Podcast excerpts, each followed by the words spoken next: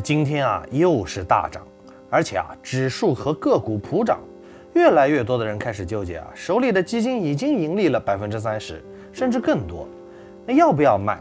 卖哪些？卖多少？怎么卖？要回答这个问题啊，首先咱得搞明白这一轮吃饭行情底层逻辑到底是什么。我觉得吧，这都得怪力哥不好啊。最近腾讯证券发布一份报告，说除了股票软件和资讯平台。股民们获得信息最重要的渠道，那就是微信公众号，比电视广播还高啊！越来越多三教九流各路理财博主不断的普及基金定投理念，鼓励大家通过基金间接投资股市，而非亲自下场搏杀。这种观念正在被越来越多的八零后、九零后乃至零零后接受。整体上看啊，越年轻的投资者受教育程度越高。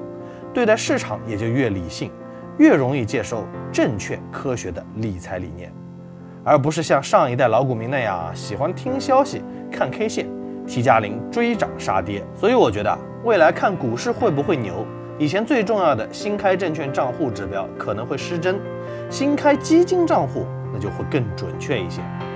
越来越多新韭菜是基民而非股民，这种情况导致啊，以基金为代表的机构。正在掌握越来越多的增量资金，他们的好恶很大程度上决定了各板块个股的涨跌生死。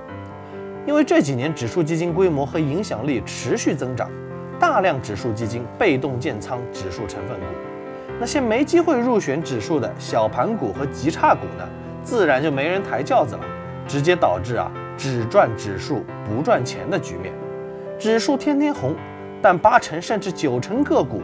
不涨反跌，又因为机构审美高度趋同，就喜欢那些确定性最高的大白马，导致啊机构抱团白马，自己给自己抬轿子，这是越抬越高，抬到后面啊就自己都觉得尴尬了。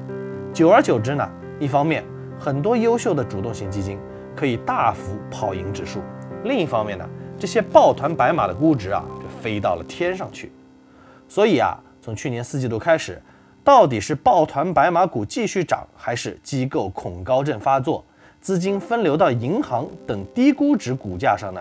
市场开始出现越来越多的争议。最近几天啊，市场的确出现了板块轮动的迹象，比如今天高估抱团白马股的代表白酒跌了百分之一点九九，而低估价值股的代表银行涨了百分之一点九九。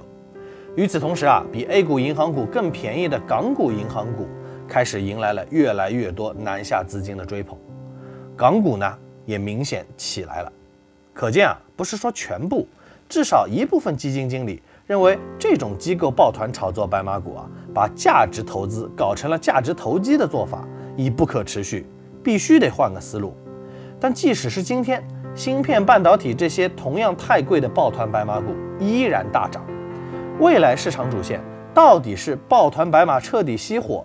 全面转向银行、地产、基建等低估价值股，还是像去年七月一样，银行突突几天又凉凉，市场继续抱团白马呢？没人说得准。比较典型的呢是环保和新能源，而像军工这种啊，其实呢它也是渣男，但是啊这两年业绩增速不错，恐高的呢可以减仓，不恐高的也可以继续持有观察下，没准儿啊还有惊喜。那至于男神呢，就得看你的仓位和信仰了。之前呢，仓位比较高、浮盈比较大的呢，可以适当减仓，或是啊，把一部分仓位啊移到备胎中去，避免呢估值回调持续打脸。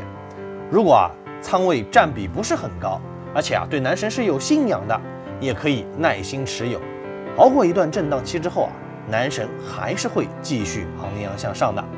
你男神终究是你男神。如果啊持有的是主动型基金，很难像指数基金这样按照板块区别对待，还是啊得看这个基金经理本身靠不靠谱。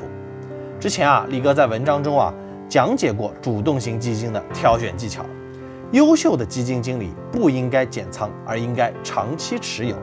但如果选错了基金，这个基金经理啊本身就很渣，不值得你拥有，那就应该早日说拜拜。说到底啊。投资和恋爱底层逻辑是一样一样的。